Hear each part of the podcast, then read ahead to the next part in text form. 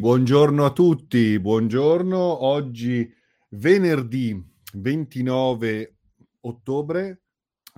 Eccoci qua con il nostro consueto podcast settimanale o più o meno settimanale del venerdì. I podcast li trovate tutti elencati nel podcast di Podbean, lo trovate eh, sul mio sito carlodorofatti.com, avete il link per andare a consultare tutte le puntate dei podcast, ormai siamo quasi a 300 puntate di podcast durante i quali rispondo alle vostre domande che sempre con grande gentilezza mi mandate via email, continuate a scrivermi info chiocciola carlodorofatti.com. E veniamo alle domande di oggi. Eh, rispondo sempre facendo questa diretta Facebook che vedo che è molto seguita, molto gradita, quindi vi ringrazio a tutti quanti. E vediamo un po' le domande di oggi, che come sapete io non leggo mai in, uh, in anticipo, proprio per conservare una certa spontaneità nelle risposte. Intanto vi dico subito però una cosa, vi ricordo che questa domenica 31, e comunque sarà accessibile in qualunque momento, anche in differita, anche in, altro, in altri momenti, anche successivi, io e eh, Rita, Rita Minelli, mm, abbiamo un seminario che abbiamo già pre-registrato, quindi sono dei video pre-registrati da seguire in ordine cronologico e eh, alle persone interessate mandiamo la password per poter accedere alla pagina internet dove trovate i video di questo seminario straordinario. Lucifero, Lilith e il drago, il grande fraintendimento. Quindi parliamo degli archetipi dell'ombra, dei percorsi storici che hanno portato questi archetipi a essere demonizzati, a essere satanizzati, quindi anche un po' di storia, di archeologia, di antropologia del sacro per comprendere la natura dell'ombra, la natura di questi archetipi straordinari che sono stati condannati, perseguitati, censurati. Quindi Lucifero, Lilith, il drago, il serpente, naturalmente parleremo di, di religione, di esoterismo, cercheremo di fare cultura attorno a questi grandi simboli eh, della luce che sono stati ribaltati, trasformati in, e sviliti in simboli del male. E ci sarà anche una parte pratica, ci saranno delle meditazioni proprio per incontrare in sé queste energie, queste forze che diventano naturalmente emblema di forze eh, trasgressive, ribelli, ma in realtà è una ribellione volta ad una rivendicazione di una verità perduta e distorta. Quindi Lucifero, Lilith e il Drago, io e Rita Minelli, domenica 31, questa domenica diamo l'accesso fornendo la password a tutti coloro che fanno un'offerta libera Libera donazione, ok? Quindi per tutte le mh, informazioni trovate sulla mia pagina, sul mio profilo Facebook, ne abbiamo parlato anche su Telegram, eh, trovate tutti i riferimenti per mh, contattare Paride, che è il nostro carissimo amico che si occupa della segreteria, e così avere tutte le informazioni del caso. È offerta libera, d'accordo? Bene, volevo dirvelo perché è un seminario che abbiamo fatto con grande passione grande coraggio, anche se vogliamo, perché non sono argomenti semplici. E quindi eccoci, volevo proprio dirvelo. E, ehm, allora, veniamo alle domande di oggi. L'amica carissima Giovanna, Giovanna Garbuio, che, che saluto con grande amicizia, è appena uscito un nuovo libro su Oponopono Oponopono e EFT a cura di Giovanna e, mh, mhmm, con una mia introduzione. Quindi, anzi, se lo trovo dovrei avercelo a portata di mano. Comunque, eh, dopo lo cerco, ve lo faccio vedere. Oponopono e EFT, scritto da Giovanna Carbu- Garbuio insieme ad un altro collaboratore di cui adesso mi sfugge il nome, scusatemi, ed è veramente un bel, un bel manuale. Allora, Giovanna mi scrive, cosa pensi di anime antiche e anime giovani? È un concetto che non sono mai riuscita ad integrare. Se tutto è uno e io sono la coscienza e in questa visione il tempo non esiste, come si può parlare di anime antiche e anime giovani? Di anime più avanti e anime più indietro sul percorso evolutivo? Puoi aiutarmi a comprendere? Beh, hai ragione, hai ragione Giovanna.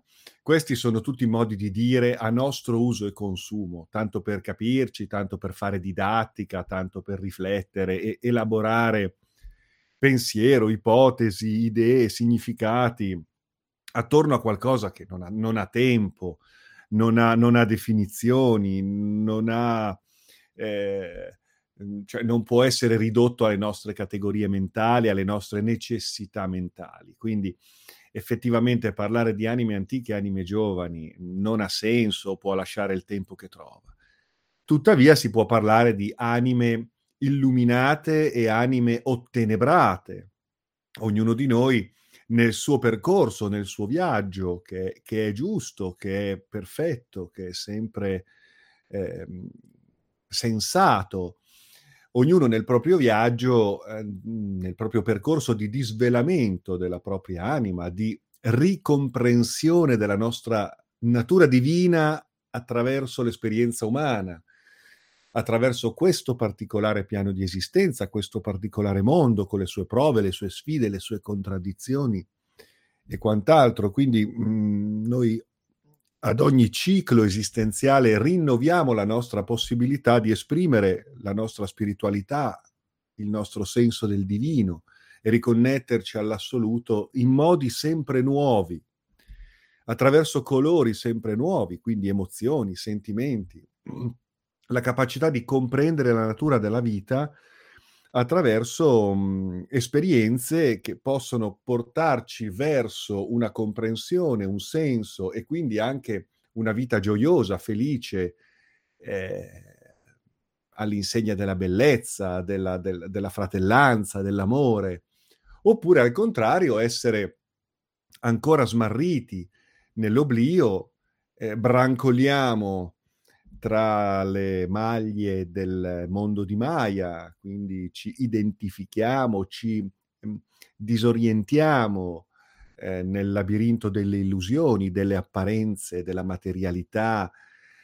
E quindi ecco che mh, mhmm, il nostro processo evolutivo viene messo alla prova e ognuno ha i suoi tempi, ha le sue occasioni ai suoi percorsi, mh, mhmm, i suoi fallimenti anche, che poi fallimenti non sono nel momento in cui comunque fanno sempre parte di un processo trasmutatorio che in base alle varie circostanze si può manifestare in diversi modi e in diversi tempi. Ci sono dei fenomeni anche di smarrimento, di totale dispersione e quindi il potenziale, questa straordinaria occasione non viene, non viene onorato e allora quell'esperienza andrà a riformularsi in, in, in nuova energia primordiale che si eh, rimanifesterà attraverso nuovi mondi a cui darà eh, nutrimento. Quindi eh, è un grande gioco. Ehm, in questo possiamo riconoscere però anime più vicine alla, alla, alla consapevolezza, e anime più lontane da una certa consapevolezza, sempre comunque in cammino, sempre comunque tese e protese verso un processo di distillazione, di sublimazione, di realizzazione. Però è anche vero che certe anime eh, possono anche disperdersi, possono anche annichilirsi, ehm, in quanto l'universo risparmia, quindi eh, ci sono comunque dei rapporti di complessità eh, all'interno dei quali un, un'anima può realizzarsi oppure ehm, si disperderà, si diluirà eh, in tal modo per cui non sarà più mh, riconoscibile come tale e quindi mhmm, tutto quanto viene riformulato, ricodificato, riciclato in funzione del nutrimento di altre manifestazioni possibili, dove ancora una volta lo spirito, l'anima, la coscienza si mettono in gioco.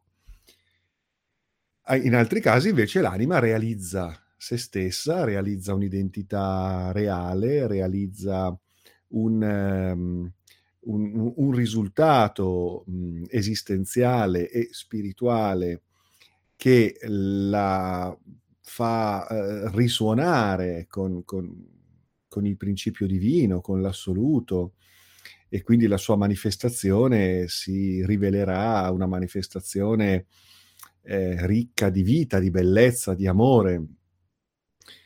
Questi sono i termini con i quali traduciamo qui nella nostra esperienza umana queste dimensioni che fanno da ponte tra il relativo e l'assoluto, l'umano e il divino, eh, la, la, la materia e lo spirito. Quindi ogni anima è nel suo processo, ci possono essere anime che sono più prossime ad una consapevolezza di un certo tipo e quindi a una visione, a una vita di un certo tipo, e ci sono anime più lontane da una certa consapevolezza, ancora imbrigliate dai veli di Maya, e quindi queste sono anime più ottenebrate, almeno in questo momento.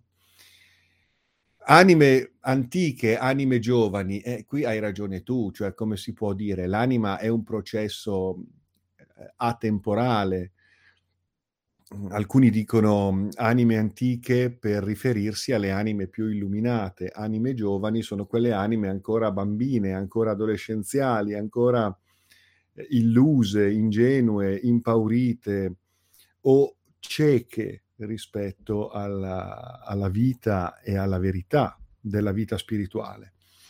Allora va bene, possiamo anche usare questo termine, anime antiche, anime giovani. Eh, ci possono essere anime che si intendono come eh, passate attraverso più occasioni di incarnazioni rispetto ad altre anime che invece nel, nel processo di eh, dispersione e ricomposizione che la reincarnazione rappresenta, qui andate a vedere le mie conferenze sulla reincarnazione per comprendere quello che ho, che ho appena detto, um, ecco, può darsi che ci siano anime che hanno meno incarnazioni, però è anche vero che nella nostra struttura d'anima le varie personalità che si um, agglomerano attorno al nostro centro spirituale, eh, ecco, le varie personalità sono fatte in modo da calibrarsi, ci saranno personalità più antiche, personalità più giovani, in modo tale che la nostra anima, la nostra struttura d'anima nel suo complesso possa essere comunque un'anima equilibrata il più possibile tra componenti antiche, componenti più giovani, componenti maschili, componenti femminili e qui entriamo nella teoria della struttura dell'anima e delle personalità individuali. Anche in questo caso vi rimando a, alcune conferenze che trovate su YouTube sulla reincarnazione, sulla struttura d'anima, e, ehm, e quindi mh, lì comprendete meglio quello che intendo dire quando dico che la nostra anima è un complesso di personalità eh, le quali giungono dal tempo, dall'oltre, ehm, per eh, completare eh, attraverso la nostra vita la loro, il loro risultato esistenziale e spirituale, la loro esperienza di incarnazione. E questo gruppo d'anima, questo grappolo d'anima, ovviamente è caratterizzato poi dalla nostra incarnazione attuale, da quello che siamo noi ora, dal nostro vero sé, che non è semplicemente le varie personalità che conteniamo o la loro integrazione, ma è proprio quella, quell'elemento informazione che ci rappresenta in questa vita ed è il vero sé, rispetto al quale le varie personalità non sono che costumi di scena e maschere per potersi interfacciare con le varie esperienze che il vero sé può vivere. Nel momento in cui noi ci identifichiamo eccessivamente in una personalità ereditata, o artificiale in quanto convenzionalmente costruita dall'ambiente, dalla cultura, dall'educazione, dalle convenzioni sociali, allora noi ci identifichiamo con i personaggi che dobbiamo interpretare. E allora eh, lì iniziano i problemi perché perdiamo il senso della nostra identità reale, la quale poi a sua volta andrà trascesa in funzione di, una, di un sé spirituale che è un, un flusso di coscienza impersonale, neanche identificabile come un io. Però se perdiamo il contatto con il nostro sé reale, ecco che eh, ci confondiamo con le nostre parti, confondiamo i mezzi con i fini e ci smariamo nel, nel, mondo. Ovviamente ognuno ha il suo viaggio, ogni, ogni, esperienza è perfetta, però è anche vero che ci sono delle, delle, esperienze che onorano la nostra natura reale e divina e esperienze che ancora invece sono eh, travolte e sconvolte dall'apparenza, della molteplicità, della frammentazione e della dinamica della vita laddove non si riesca a trovarne un senso superiore e profondo. Quindi hai ragione Giovanna, anime giovani, anime vecchie, hanno, cioè, c'è tutto un, un, discorso che lascia un po' il tempo che trova, perché comunque sono i nostri modi che abbiamo di poter, eh, di poter parlare, di poter capire. Allora ecco, quella è un'anima giovane quando vediamo che si comporta magari in maniera poco consapevole, disarmonica, spiacevole per se stessa e per gli altri allora ecco, quella è un'anima giovane, quella è un'anima antica con tante incarnazioni, però ti ripeto, poi nella struttura d'anima di ognuno di noi queste parti si compensano con, con, con intelligenza. Possiamo però sicuramente individuare una persona che sia più invischiata nei processi del mondo di Maya, della Matrix, della sua Matrix, e persone più sagge. Ecco, allora lì possiamo dire anime giovani, anime antiche però ecco, diciamo che sono, sono metafore per, per, mhmm, anche così eh, descrivere mhmm, qualcuno che possa ispirare un'idea di saggezza oppure qualcuno che invece eh, ci ispira un'idea di, di, di, di, maggiore stupidità, ingenuità, ignoranza nel proprio, proprio nel senso di ignorare se stessi. Ok, spero di averti dato la mia opinione in maniera chiara. Eh? Mm, se c'è altro poi mi scrivi sicuramente, cara Giovanna. Allora andiamo avanti. Un'altra amica, Sara, Sara Cerracchio, lo dico, eh, ogni tanto faccio i nomi perché sono persone che, che, magari conoscete, perché sono presenti sui social. Sara eh, ha fatto anche delle giornate di insegnamento presso la mia accademia, lei è molto brava con i numeri non è che dà i numeri, però è una brava numerologa e, e dà i numeri anche, ma nel senso buono, cara Sara, scherzo naturalmente. E, ehm, allora, cosa mi chiedi? Oggi mi piacerebbe approfondire il tema ombre e forze grigie. Ah, la faccia. Sono consapevole essere due temi totalmente diversi. Certo, sono temi totalmente diversi. Mm, questo è un argomento che tra l'altro affronteremo io e Rita nel seminario di domenica, eh, quindi dopodomani, seminario online che poi uno può vedere quando vuole. Eh. E, e, poi tra l'altro abbiamo in, in corso io e Rita un, un progettone che uscirà a breve. Noi contiamo di farlo uscire per Natale o meglio per il solstizio d'inverno, e mh, mm, è un sistema esoterico che rinnova tutta una serie di eh, concezioni, ehm, applicazioni, metodi dell'esoterismo e della via iniziatica, quindi un progetto molto complesso che presto vedrà la luce di cui presto vi parleremo e eh, si approfondisce moltissimo in quel contesto proprio quello che tu mi chiedi, cara Sara. Cioè la differenza tra ombra e forze grigie. Beh, ma sono due cose diverse, certo, certo che sono due cose diverse. L'ombra è il nostro, il nostro inconscio, il subconscio, le nostre parti sconosciute, il nostro iceberg sommerso, ovviamente ricettacolo di risorse, potenzialità, virtù, talenti, ma anche di traumi, di, di, di, di mhmm, associazioni mentali eh, condizionanti, di mh, mhmm, sistemi di credenze che profondamente da dentro di noi condizionano i nostri comportamenti e la nostra vita in maniera totalmente ehm, eh, non realizzata dal nostro conscio, perché l- quella parte è profonda. In quelle profondità si incontrano i nostri angeli i nostri demoni, le nostre luci le nostre ombre, i, i nostri mostri. Eh, è un viaggio agli inferi, quello nel profondo di se stessi, fino a giungere a quello che poi freudianamente o junghianamente, insomma, psicologicamente può essere definito come inconscio. Pensate che per gli sciamani l'inconscio è il corpo. Loro dicono, fin tanto che non sei consapevole di te stesso, sei destinato ad avere un corpo, ti incarni. Man mano sei consapevole di te stesso, man mano il tuo corpo sarà sempre più eterico finché non avrai più bisogno di un corpo per essere. È un po' come se il corpo fosse quella parte dell'iceberg, sommer- la manifestazione di quella parte dell'iceberg sommersa che man mano emerge a coscienza via via ecco che eh, la coscienza viene resa evidente in tutta la sua portata, non c'è più nulla di sommerso, è tutto luminoso, manifesto e realizzato. Ecco, per gli sciamani l'inconscio è il corpo, fin tanto che c'è una parte sommersa sconosciuta alla nostra consapevolezza, noi ci incarniamo.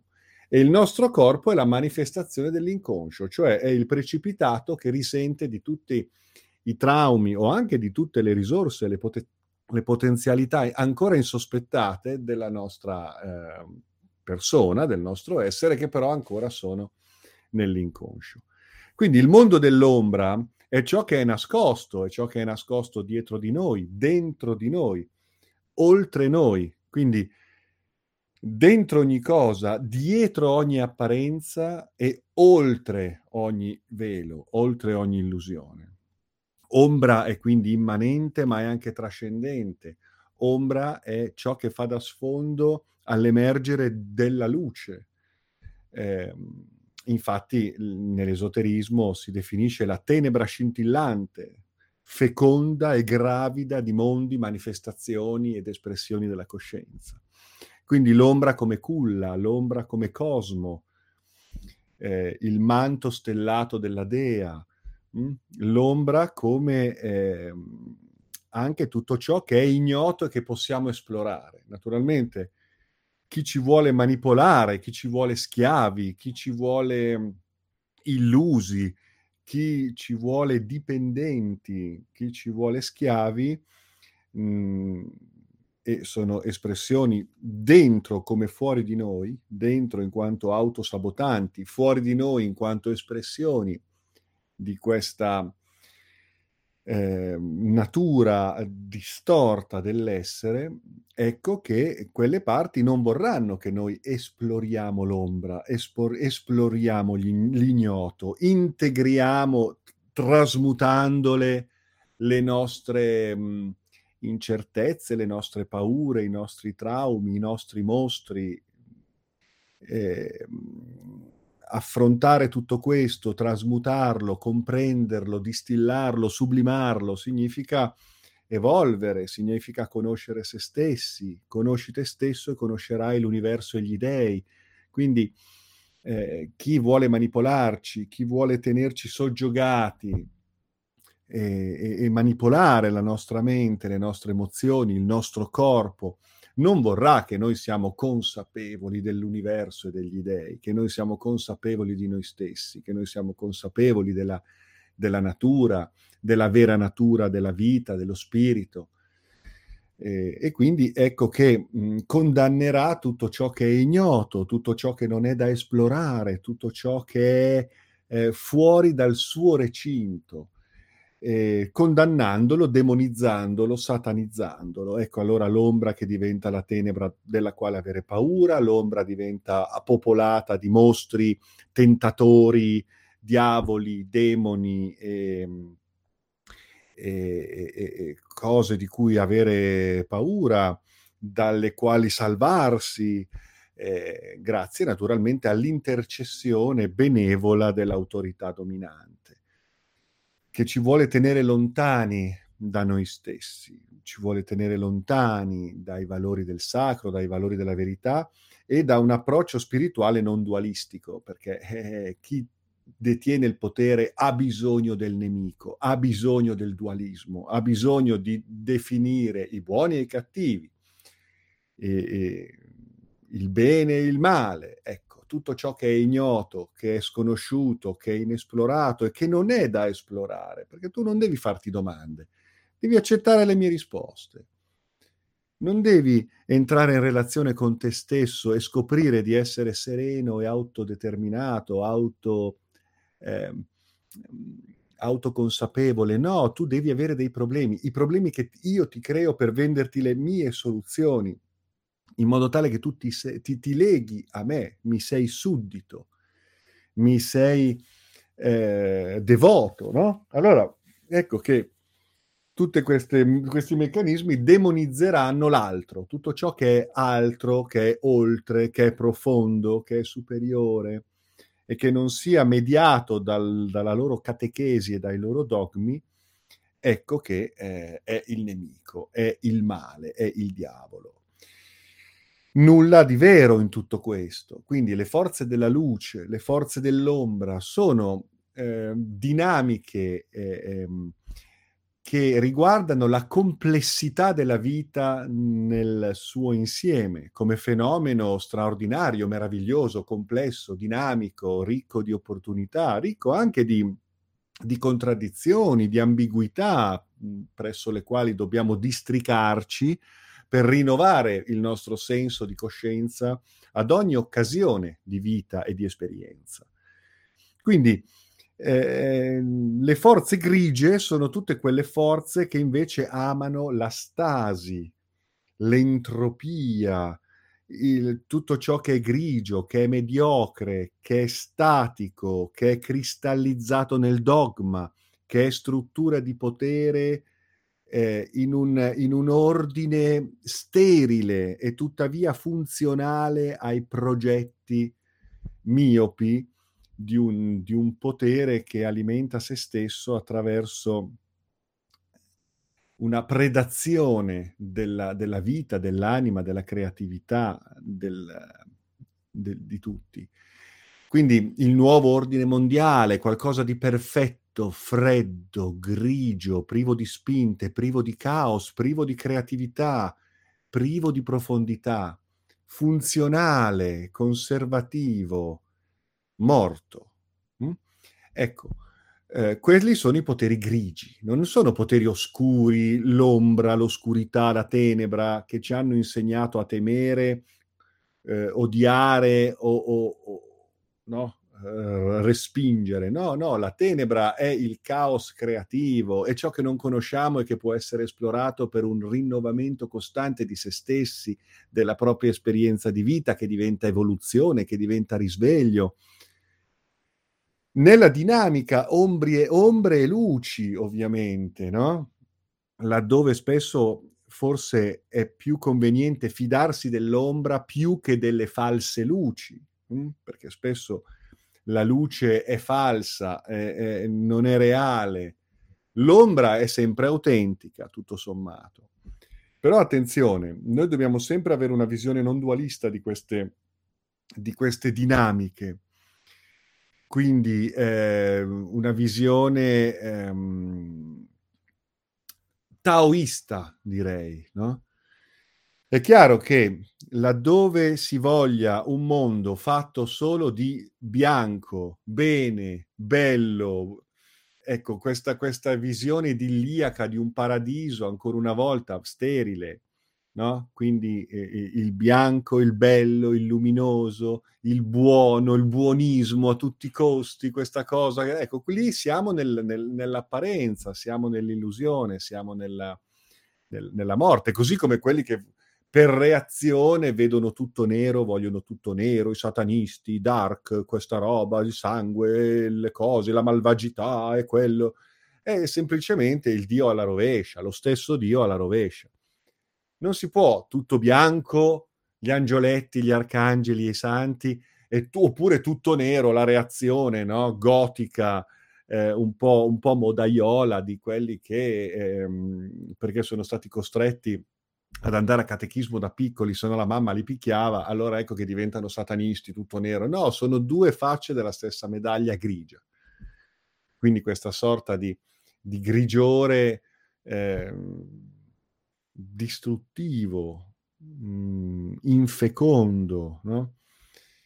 Invece la vita è dinamica, è complessità, è sfumature di colore cangianti, ehm, e, e, quindi ecco una visione olistica, non dualista, laddove la luce, il buio hanno un significato comunque da viversi in una dinamica creativa, esplorativa, entusiastica, gioiosa dell'avventura della vita, senza paura.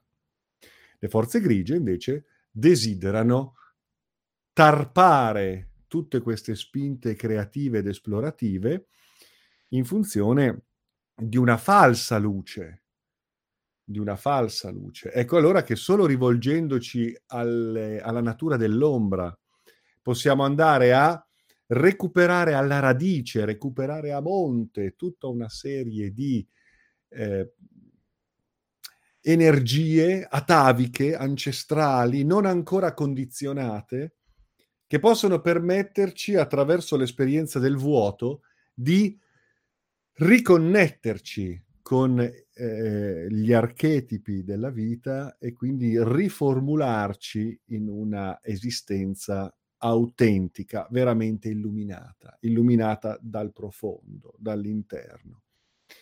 Eh, ecco allora lo smascheramento, lo smantellamento delle false luci, l'esperienza del vuoto, l'esperienza del, del, del, dell'ombra in quanto prodromo fecondo, ventre, utero, del, del, di tutto ciò che potrà manifestarsi nella sua verità. E allora ecco il risveglio alla chiara luce, che poi è la chiara luce dentro di noi. Ecco, di tutto questo processo parleremo non appena eh, io e Rita avremo messo a punto e saremo pronti con questo progetto così particolare di cui adesso non vi voglio neanche dire il nome, eh, che, mh, di cui presto parleremo, proprio perché entreremo nel, nell'ottica di questi, di questi mh, processi alchemici. Quindi il grigio è una cosa, spesso si dice, ah, quelle sono forze oscure, no, quelle sono forze grigie non sono forze oscure. Le forze oscure sono quelle dentro di te che ancora non conosci. Non bisogna avere paura della tenebra, non bisogna avere paura dell'ombra, non bisogna avere paura del caos, perché solo attraverso il caos noi possiamo rinnovarci, metterci in gioco, rimettere in discussione le nostre credenze perché non si cristallizzino in dogmi e non diventino gabbie anziché tam- trampolini. No? L'ombra è un, un, un'esperienza necessaria per il rinnovamento, per la riformulazione, l'evoluzione, il mettersi in gioco, il mettersi in discussione, trovare un, un senso nella profondità dei propri significati spirituali, quelli, non, quelli meno evidenti, meno scontati, meno retorici.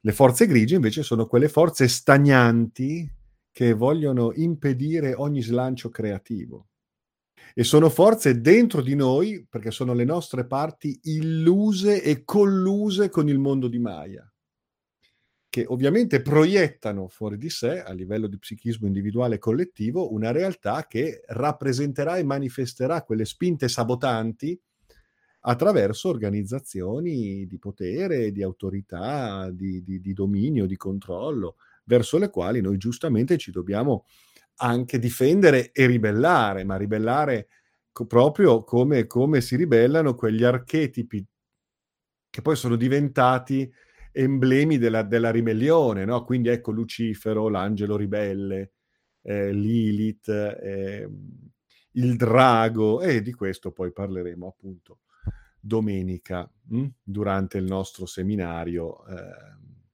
con, con Rita domenica 31. Se siete interessati contattate Paride e vi darà le informazioni. Bene, andiamo avanti. Andiamo avanti con... Mm, uh, qui c'è un, un, domandone lunghissimo, lunghissimo. Eh, Pietro, credo che ti chiami. Pietro. Guarda, questa è una domanda lunga, mi, mi sa che la devo, mh, mm, la devo rimandare. Vediamo se ci sono altre domande più veloci. Scusami, ma eh, la domanda che mi hai mandato è veramente corposa, quindi mh, mm, la tratterò all'inizio subito del prossimo podcast che farò la prossima settimana.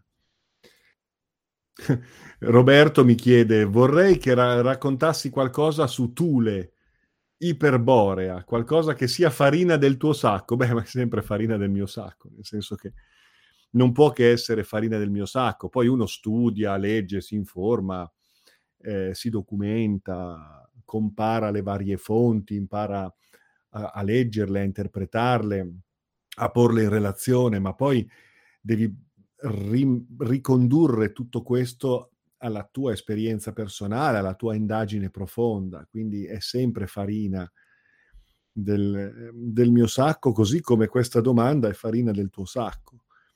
Tule, Iperborea, l'immagine di una, di una civiltà antidiluviana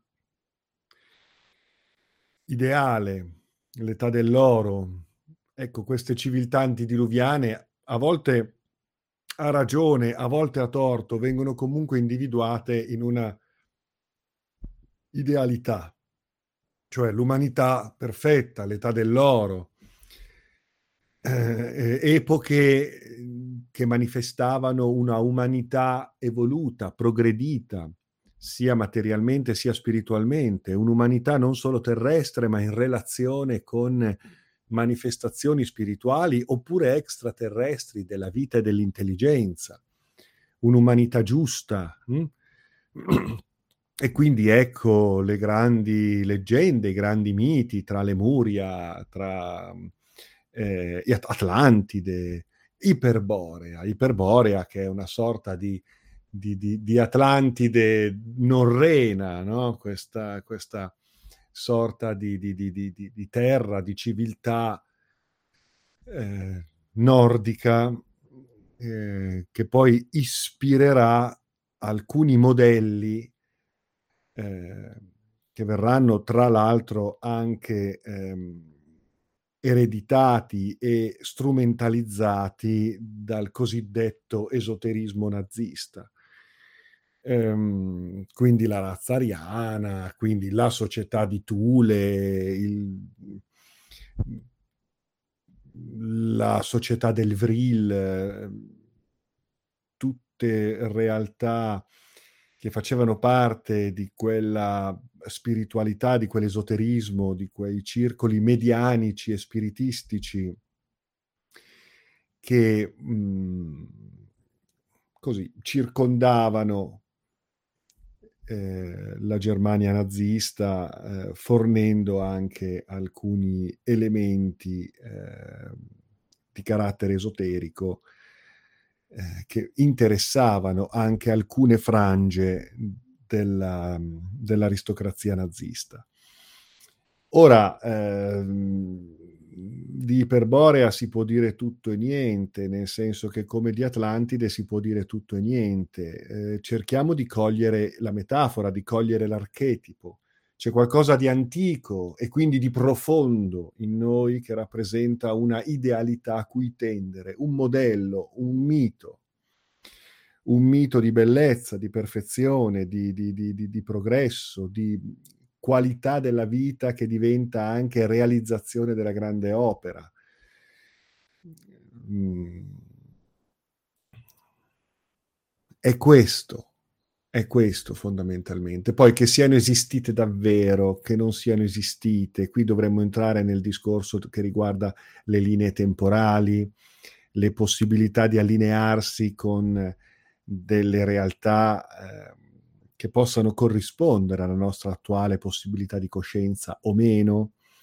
Ehm, si fa complesso, eh? è difficile dire sono esistite queste civiltà, non sono esistite, sono esistite queste terre, questi continenti misteriosi oppure no. Eh, dipende, dipende perché la realtà è multiforme, è plastica, è, mh, complessa, le linee temporali si scambiano, si invertono, si sostituiscono in base ai processi della coscienza collettiva e anche della coscienza individuale.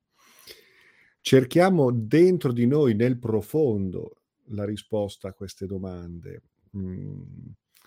E ehm, dentro di noi c'è Iperborea, dentro di noi ci sono queste antiche civiltà o questi antichi miti che ci riportano quasi ad una nostalgia atavica di un mondo perfetto o che potrebbe essere perfetto e bellissimo, pur nella sua creatività, eh? non è una perfezione grigia, sterile, fredda, nuovo ordine mondiale, no? tutti bravi mm, produttori, consumatori, elettori, sudditi, devoti, soldatini, ecco, no.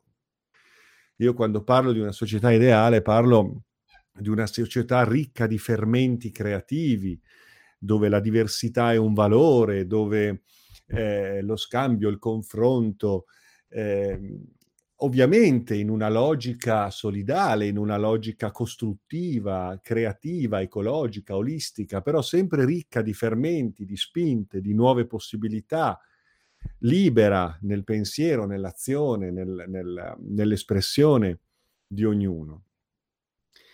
E, ehm, ecco, conserviamo dentro di noi questo ricordo, questa nostalgia o questa idealità, perché è ciò che ci permetterà di onorare la vita nella sua bellezza e quindi ritrovare in essa la nostra vera natura e il nostro vero progetto d'anima.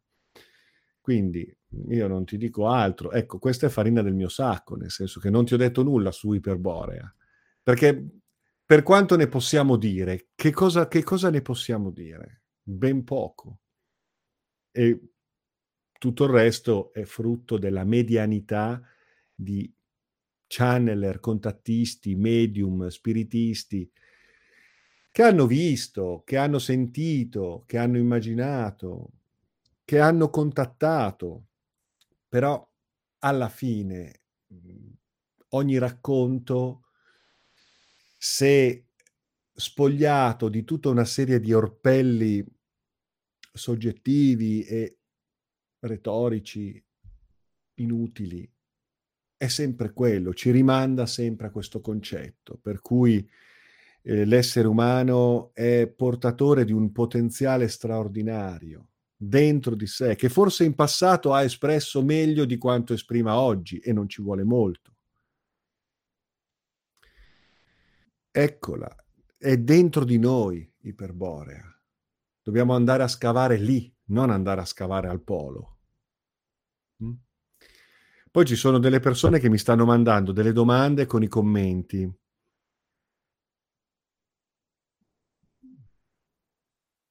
Mm, però eh, io vi chiederei di mandarmi l'email perché sono comunque domande che richiedono un minimo di contestualizzazione.